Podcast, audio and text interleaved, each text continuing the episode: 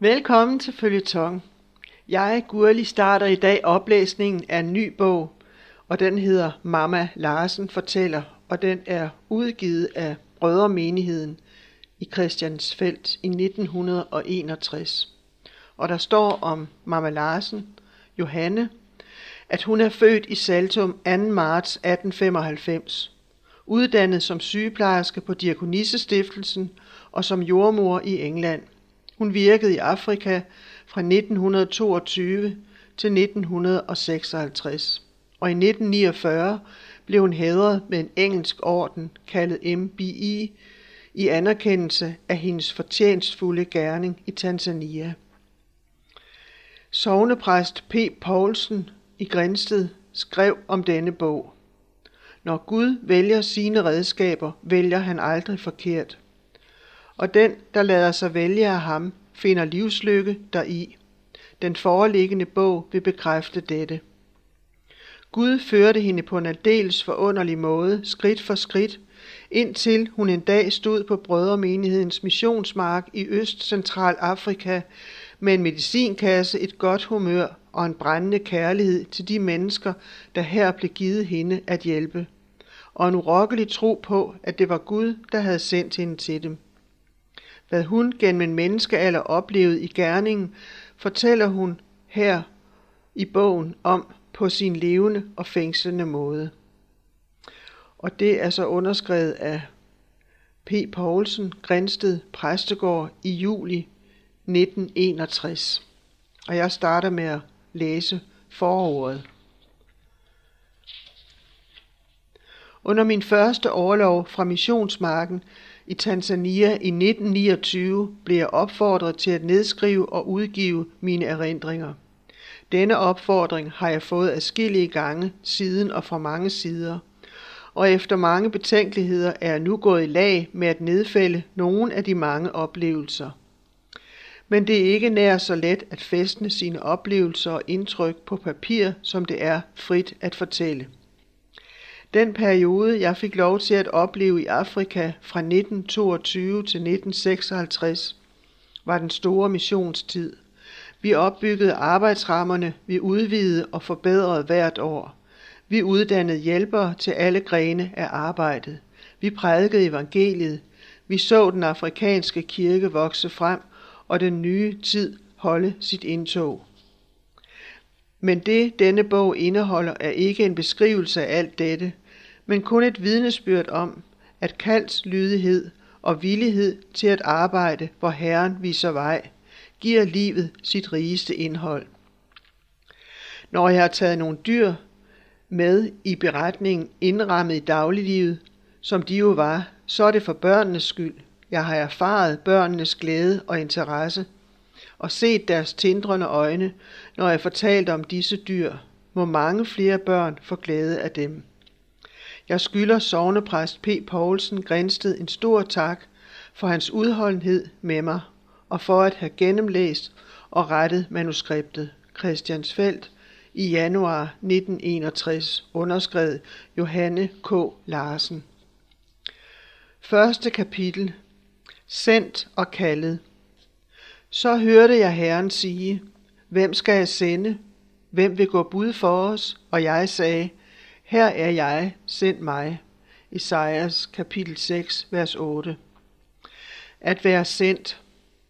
Da jeg var en lille pige på 11 år, kom jeg om sommeren ud at tjene som barnepige på en gård i Østrup i Vendsyssel. En dag i høstens tid, hen mod aften, kom min husbånd, Kristen Vestergaard, hen til mig og sagde, Bette Johanne, jeg havde nær glemt, at det i dag er mejeriudbetalingsdag, og det er ikke længe til, de lukker i Saltum. Tror du, at du kan løbe derop og få mejeripengene til mig? Jeg sagde ja med det samme, smed mit forklæde fra mig, og så afsted tværs over marker og grøfter, og løb de to til tre kilometer. Jeg nåede Saltum Mejeri lige før lukketid, fik pengene og puttede dem i pungen, som kristen havde givet mig med. Og så gik det i samme tempo hjem efter. Pungen med de mange sædler i knugede jeg fast i min lille hånd. Da jeg kom østen ind i gården, mødte jeg min husbånd. Da han så mig, udbrød han, Jamen Johanne, du kan da ikke have været i Saltum på denne korte tid. Jo, jeg har. Værsgo her pengene. Og jeg rakte ham pungen. Min husbånd var ikke nærig med ros, og jeg fik en 25 øre i lommepenge til mig selv. Efter at være kommet i seng den aften, kunne jeg ikke sove med det samme. Mit hjerte bankede af glæde over at have været betroet at hente så mange penge, for jeg havde aldrig haft så mange penge i mine hænder på én gang før. Sendt igen. Så var det en anden dag, den samme sommer, at min husbånd kom og sagde til mig, vi skulle gerne have ungkvædet, som går ude mellem de store vandløb, talt. Tror du, Johanne, at du kan gå derud og tælle dem for mig? Ja, det skal jeg nok gøre, svarede jeg, og satte afsted den lange vej ud til kæret. Jordbunden derude i indhegningen var ujævn, og jeg hoppede fra tue til tue, imens jeg talte kvier og kalve. Det blev gjort om igen et par gange, for at jeg kunne være sikker på, at jeg havde talt rigtigt. Bedst som jeg gik der og netop skulle til at vende hjem igen, blev jeg stanset. Jeg kunne ikke flytte mig ud af stedet, og en røst lød til mig tydeligt og klart. Johanne, vil du gå til et fremmed folkeslag for mig? Røsten kom igen for anden gang med de samme ord. Jeg stod og var som bortrykket fra virkeligheden. Tankerne var klare nok, og jeg svarede, ja herre, er det dig, der kalder mig, så ved du også, at jeg vil gøre, hvad du vil have mig til. Men jeg er kun et barn endnu, og er festet til november, så jeg kan ikke gå endnu. Hvor længe jeg stod der, ved jeg ikke så nøje. Men da jeg kom til mig selv og så, at jeg stod der midt mellem kvier og kalve, der fredeligt gik og græssede, var jeg klar over, at det havde været Gud Herren selv, der havde talt til mig. Dengang vidste jeg knap nok, hvad det var for nogle folk, jeg skulle gå til. Jeg havde aldrig gået i søndagsskole eller hørt om dem på missionsmarken i mit hjem. Dog, fra jeg var lille, havde jeg haft et fortrolighedsforhold til Herren, så dette her kom ikke som noget helt fremmed. Jeg kom tilbage og fortalte, hvor mange stykker ungkvæg der var derude i kæret. Men om den anden oplevelse sagde jeg intet. Jeg følte ikke, der var nogen, jeg turde betro mig til, og, og derfor forblev det en hemmelighed mellem Gud og mig selv.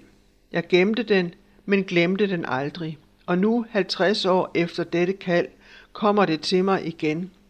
Og hver gang jeg siden er kørt fra Pan, Pandrup til Saltum, har jeg vendt mit hoved i vest, når vi kørte imellem de to broer og kigget over til Vestergårds indhegning og tænkt på, hvor forunderlig en Gud vi har, at han ville tale med sådan et barn.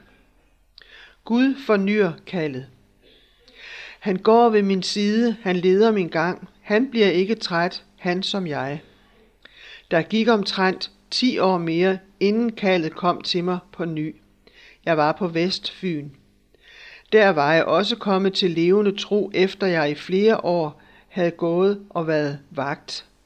Jeg var mejerske på Søbjerg Mejeri. En dag, da jeg stod og kernede smør i den store kerne ældre, lød der igen en røst i min sjæl. Har du glemt, hvad du lovede mig som barn i Østrup, kær? Vil du gå ud på missionsmarken for mig? Denne gang var jeg ikke rask til at sige ja. Jeg forsøgte at glemme det. Men det blev ved med at lyde til mig både i drømme og i vågen tilstand. Det var ikke fordi jeg ikke ville, men jeg blev ved med at se på mig selv, hvor dårlig en kristen jeg var. Jeg så på mine fejl og fald i stedet for at se på Jesus. Jeg synes slet ikke, at Gud kunne være tjent med sådan en som mig. Jeg forholdt Gud, at der var både den og den kvinde, som ville være meget bedre. Jeg blev ved med at se på mig selv. Jeg havde ingen særlig uddannelse, ingen penge uden dem jeg selv tjente. Jeg fandt ingen forståelse for de åndelige ting hos mine nærmeste, og stod sådan set helt alene med det. Jeg talte med nogle troende venner om det. De sagde til mig, at det var meget almindeligt, at nyomvendte mennesker mente, at de skulle rejse ud som missionærer. Så blev jeg ved med at stride imod. Men jeg havde hverken fred eller ro. og til sidst overgav jeg mig helt og fuldt, fuld kapitulation. Det var som en ny omvendelse. Da det var sket, og jeg af hele mit hjerte kunne synge, Jeg være vil, o Jesus mild, hvor du mig helst vil have, fik jeg fred i min sjæl. Arbejdsplads anvist af Herren. Jeg søgte Herren, og han svarede mig. Salme 34, vers 5. Inden jeg skulle begynde min sygeplejeuddannelse på Diakonissestiftelsen i København, ville jeg gerne vide, hvor i verden det var, Gud ønskede, at jeg skulle rejse hen. En dag fremlagde jeg for Gud hans forjættelser og løfter, og bad ham give mig klart svar på bestemte spørgsmål. Jeg ville gerne vide, hvilket missionsselskab jeg skulle sætte mig i forbindelse med. Jeg trængte ind på Gud og ventede på svar. Det varede ikke længe, før så hørte jeg ordet Tabora. Jeg takkede og lovpriste Gud. Så rejste jeg mig fra min knælende stilling og gik hen for at finde mit atlas, for jeg ville da gerne se, hvor Tabora var. Jeg ledte og ledte. Jeg søgte over alle de danske missionsmarker i Indien, Kina, i Afrika, i Palæstina, men ingen steder kunne jeg finde Tabora. Til sidst måtte jeg opgive at finde det. Men ordet Tabora sad fast i min bevidsthed. Dermed måtte jeg så lade mig nøje og måtte begynde min uddannelse uden at have nogen forbindelse hverken med det ene eller andet selskab, kun med forbindelsen opad. Pastor Wolf i Husby, som Gud havde brugt som redskab til min omvendelse, og som var min gode ven og rådgiver, havde forbindelse med Østerlands missionen. Han talte med mig om, at det kunne være, jeg havde hørt forkert, at det havde været taber, Tabors bjerg, i stedet for Tabora. Så var det nok Østmissionen, jeg skulle til. Denne tanke var som en lille planke i det store hav at holde sig til. Men jeg var ikke overbevist. Faguddannelsen begynder. Efter at have været på Tommerup Højskole i 1916 og på Haslev Udvide Højskole i 1917, begyndte jeg samme år som hjælpesøster på Diakonissestiftelsen. Det blev en meget lærerig og skøn tid, men også en streng tid med meget arbejde. Der fik vi lært disciplin og punktlighed, noget der er kommet mig til gode indtil i dag. Det var en opdragelse for livet, og men det kunne være hårdt, så havde vi elever et herligt kammeratskab, der mildnede det hele. Jeg står i taknemmelighedsgæld den dag i dag til Diakonissestiftelsen for den grundvold, der i min ungdom blev lagt der at bygge videre på. Jeg lærte for alvor at spare og være afhængig af Herren. Dengang fik vi elever ikke løn det første år. Det andet år fik vi 10 kroner om måneden. Jeg havde kun, hvad jeg selv havde tjent, og efter at have været på to højskoler, var der ikke meget at slå til side med. Skosålerne og en engelsk undervisning var to problemer, jeg måtte kæmpe mig igennem. Jeg havde, før jeg kom der, begyndt at læse engelsk. Men der blev ikke meget tid til overs til ekstra undervisning, og desuden skulle læreren også have betaling. Hvordan skulle jeg klare det? For jeg brugte næsten alle mine skillinger til at betale for nye såler i mine sko. Jeg travede jo så meget, og har altid slidt meget fodtøj. Bede nogle mennesker om lån kom aldrig i mine tanker. Jeg havde læst, at israeliternes sandaler ikke blev slidt op på ørkenvandringen, og i tro til, at Gud var den samme i dag som dengang, bad jeg om, at mine skosåler måtte holde noget længere, og Gud lod ikke min tillid til ham blive til skamme. Jeg travede derefter på de samme såler i næsten et år, og når jeg skulle ud til Vesterport, hvor min engelsklærer boede, travede jeg på mine ben for at spare sporvognspenge, og Gud sørgede for, at sålerne holdt. Efter at have taget sygeplejeeksamen supplerede jeg på Rigshospitalet. Der fandt jeg en flok troende sygeplejersker, som jeg har bevaret venskab med indtil i dag. Jeg blev vikar på Rigshospitalet og fik 135 kroner om måneden. Sikke en masse penge. Nu vil jeg spare sammen, så jeg kunne tage til England og få jordmoreksamen. eksamen efter hver lønudbetaling var jeg en tur på Diakonissestiftelsen for søster Marie Louise, som havde kontoret, og hun var min sparekasse. Da jeg nåede så vidt, at jeg økonomisk kunne klare mig i England, brød jeg af og rejste til London. Men inden jeg rejste, havde jeg bestemt mig til at ville have klarhed i spørgsmålet om, det, om der var tale om Østerlandsmissionen. Jeg fik en træffetid hos formanden, professor Nyholm. Men han mente ikke, der var mulighed for, at de ville få brug for nogen sygeplejerske i de nærmeste år. Så blev tabere taget ud af betragtning, og tilbage stod Tabora stadig klart i bevidstheden. Men endnu efter fire år vidste jeg ikke, om der fandtes et sådan sted i verden. For endnu havde jeg ikke truffet på navnet eller noget, der kunne lede mig dertil. Jeg må tilstå, at gangen hjem fra professor Nyholm fyldte mig med en blanding af lettelse og samtidig uvidshed. Vejen syntes mig helt mørklagt. Intet se i vel og ved, kun barnligt tro, hvad du har sagt. Det er dine venners kår, så om jeg kun det formår, er og nåden nok for mig.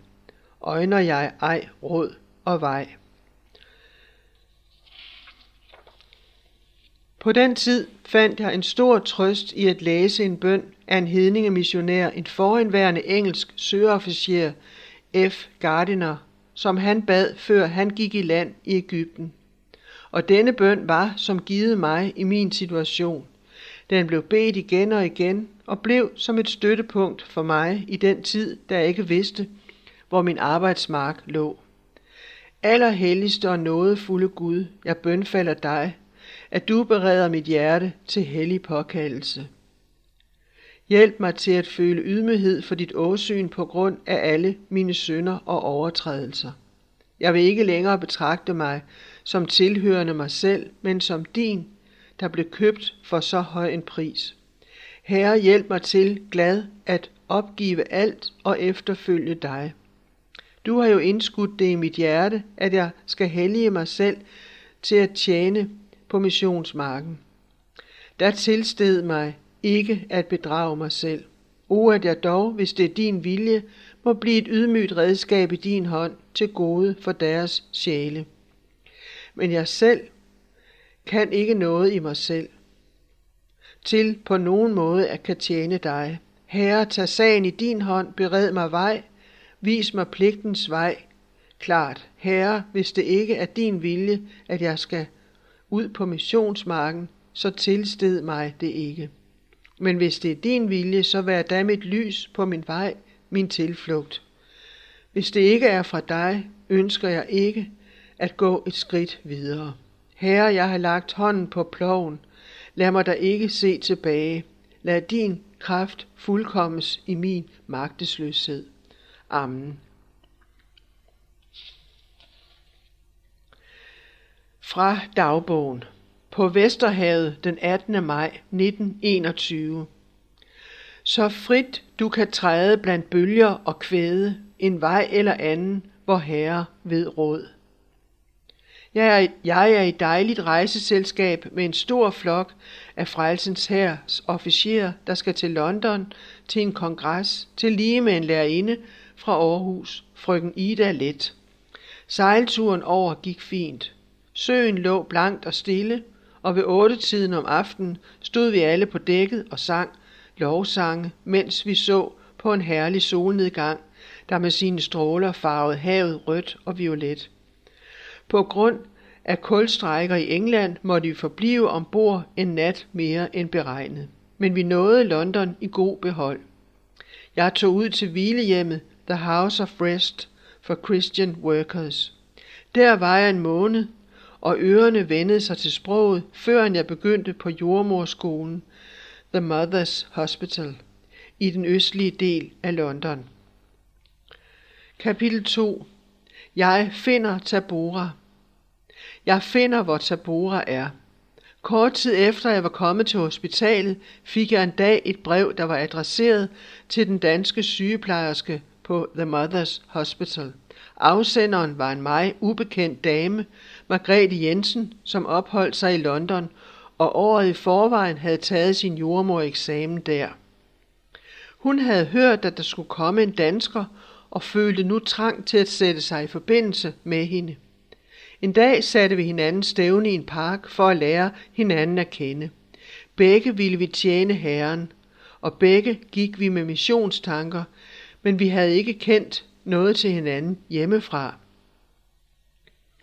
Så hente det, at Margrethe Jensen skulle have besøg af nogle nære slægtninge fra Danmark. Det var ikke så let for hende at få tid til at tage sig af dem, for hun var privat sygeplejerske for en patient, der var lammet. En elskelig gammel kvæker, i hvis hus hun boede.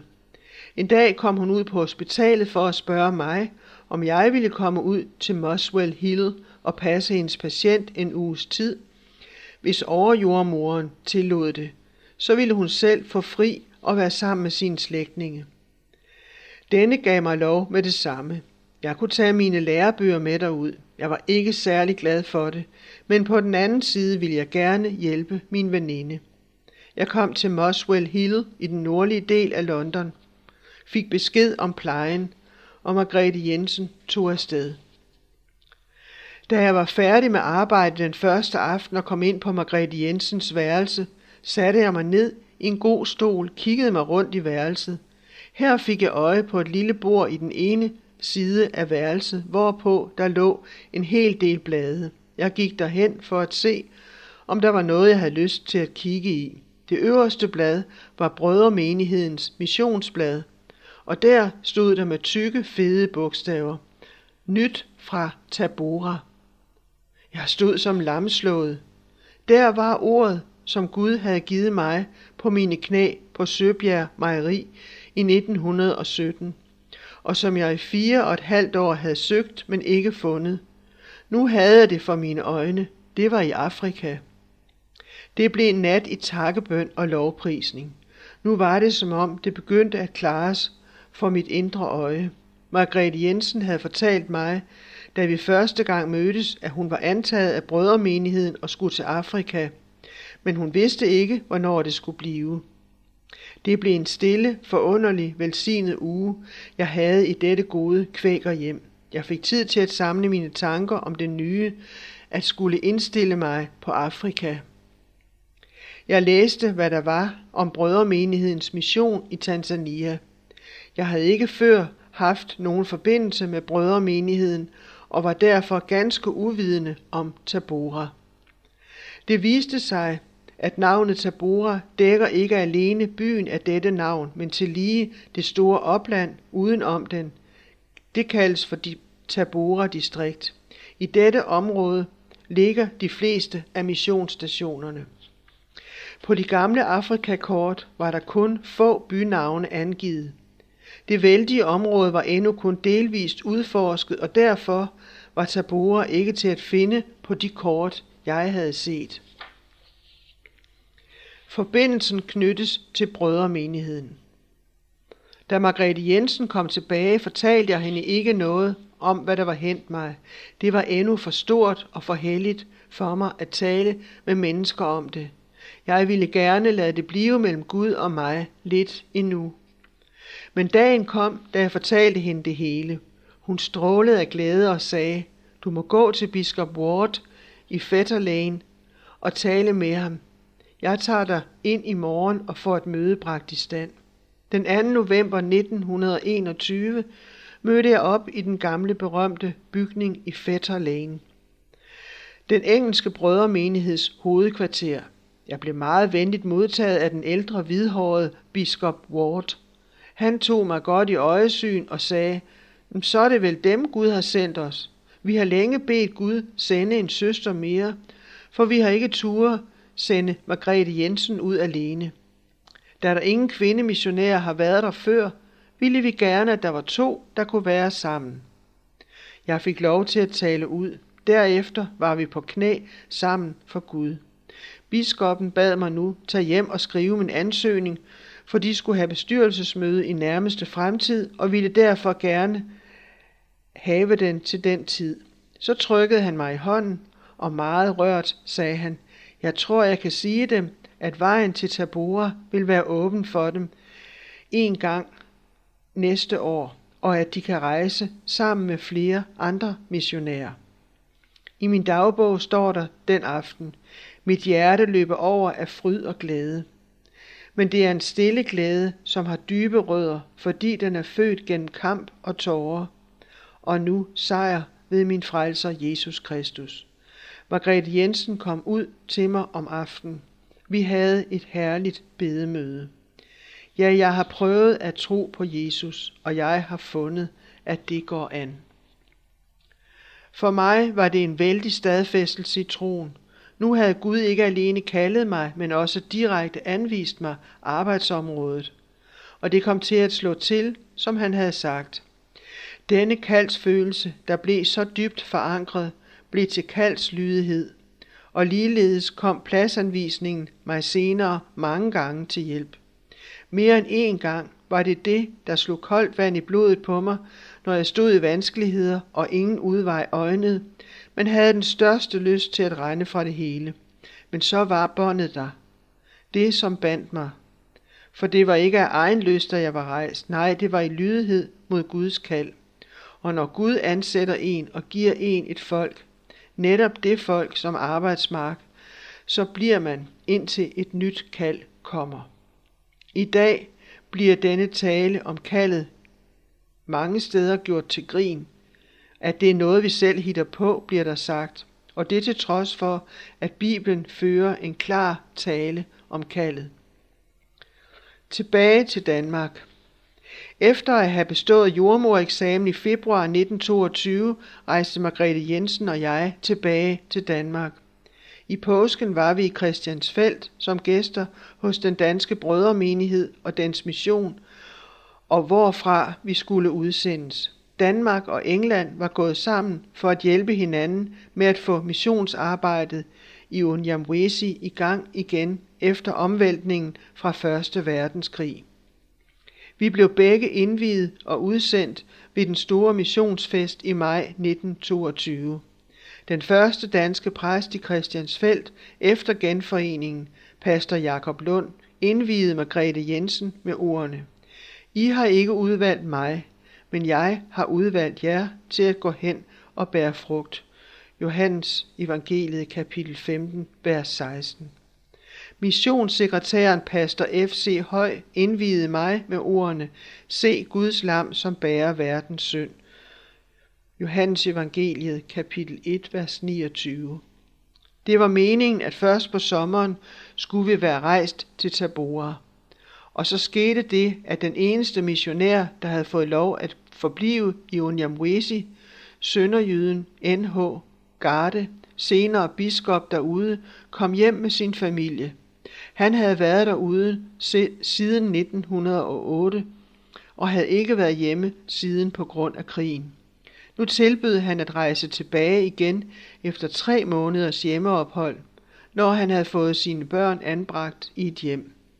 Og flokken, der skulle afsted, forøgedes. Der var den unge Søren Ibsen fra Ølgod og hans forlovede med baggrund i luthersk mission. Han var færdig med sin uddannelse og skulle giftes først. Der var industrimissionær S. Nielsen og hustru fra Christiansfeld. De havde været derude før, men kom hjem under krigen, og så os to kvinder. Sidst i oktober samledes vi alle i Fetter Lane i London. Vi var nu blevet en flok på otte for uden en lille dreng, Sigurd Nielsen, der var to år gammel. Der blev holdt en afskedsfest for os i Hornsey i en af brødremenighedens kirker i Nordlondon, og den 2. november 1922 blev vi fuldt af en flok venner til skibet i Tilsbury. Der blev vi under en lille højtidelighed overgivet til herrens varetægt af biskop Ward, og så gik vi ombord i MS Landstefan Castle, og efter akkurat fire ugers sejlads nåede vi Dar es Salaam, havnebyen og hovedstaden i Tanzania. Og de gik, som bud de fik, de lange, trange veje, og se i deres gerningsspor Guds kirke rejste sig på jord med livets ord i eje. Det var alt for denne gang. På genhør næste uge.